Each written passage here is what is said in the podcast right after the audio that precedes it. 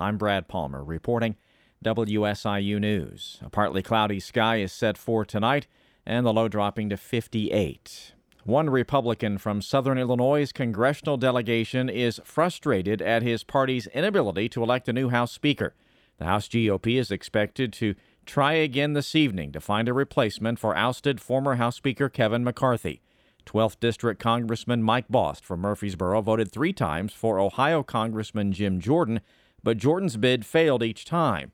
Without a speaker, Bost says work is piling up and the reason we have to get it done is we are in a situation where we need to make sure we pass a resolution in support of Israel. We need to make sure we get the border secure. We need to make sure we get a budget passed. We need to make sure we get the farm bill passed. The list goes on and on. Illinois' two other Republican congressional members, Darren LaHood and Mary Miller, also backed Jordan. Companies are currently able to write off anti union activities as business expenses in their taxes. A bill in Congress would put a stop to that.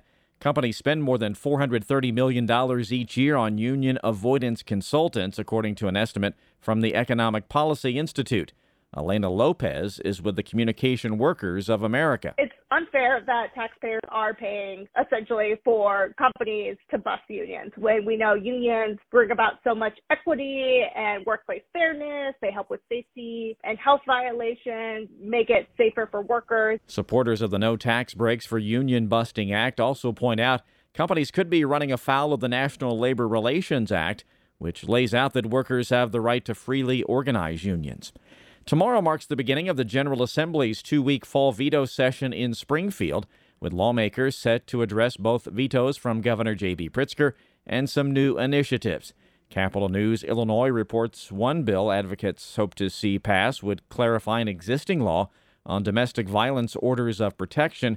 It would require policies to confiscate guns from an accused abuser within 48 hours of a judge granting an order to uh, protection where the victim requested that remedy. Lawmakers could also take up an extension to the state's Invest in Kids Act, which provides tax incentives for people who donate to private school scholarship funds. Arab and Muslim communities across Illinois say they're increasingly the targets of hate crimes, and they're calling for an end to hateful rhetoric. Mawa Iqbal has more. The state chapter of the Arab American Bar Association says there's been an alarming increase in Islamophobia since the surprise Hamas attack on Israel. Director Bill Haddad says Arab Americans are experiencing death threats, verbal and physical assaults, and discrimination. This is an accelerating rise of hate violence in America and is fueled by hateful portrayals and dehumanization of Arab Americans. Governor J.B. Pritzker says there's a sharp rise in anti Semitism, too. He joined the Arab American group in calling for Illinois residents to stand together and renounce hate. I'm Mawa Iqbal. Early Sunday morning, Carbondale police officers responded to the 800 block of East Grand Avenue regarding a reported disturbance.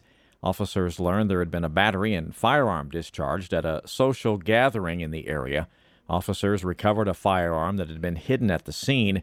They identified the suspect as 19 year old Khalil Oliver of Chicago. Officers obtained a search warrant for Oliver's residence on the SIU campus that led to the discovery of evidence in the investigation. Oliver's charged with aggravated unlawful use of a weapon and reckless discharge of a firearm. Early Saturday morning, Carbondale police responded to the 300 block of North Oakland Avenue for a report of gunshots. Officers arrived and learned a firearm was discharged outside a residence during a domestic disturbance. In the course of that investigation, officers arrested 29 year old Shirley Monroe of Carbondale for reckless discharge of a firearm and 41 year old Kenneth Van of Carbondale for domestic battery. Both are being held in the Jackson County Jail.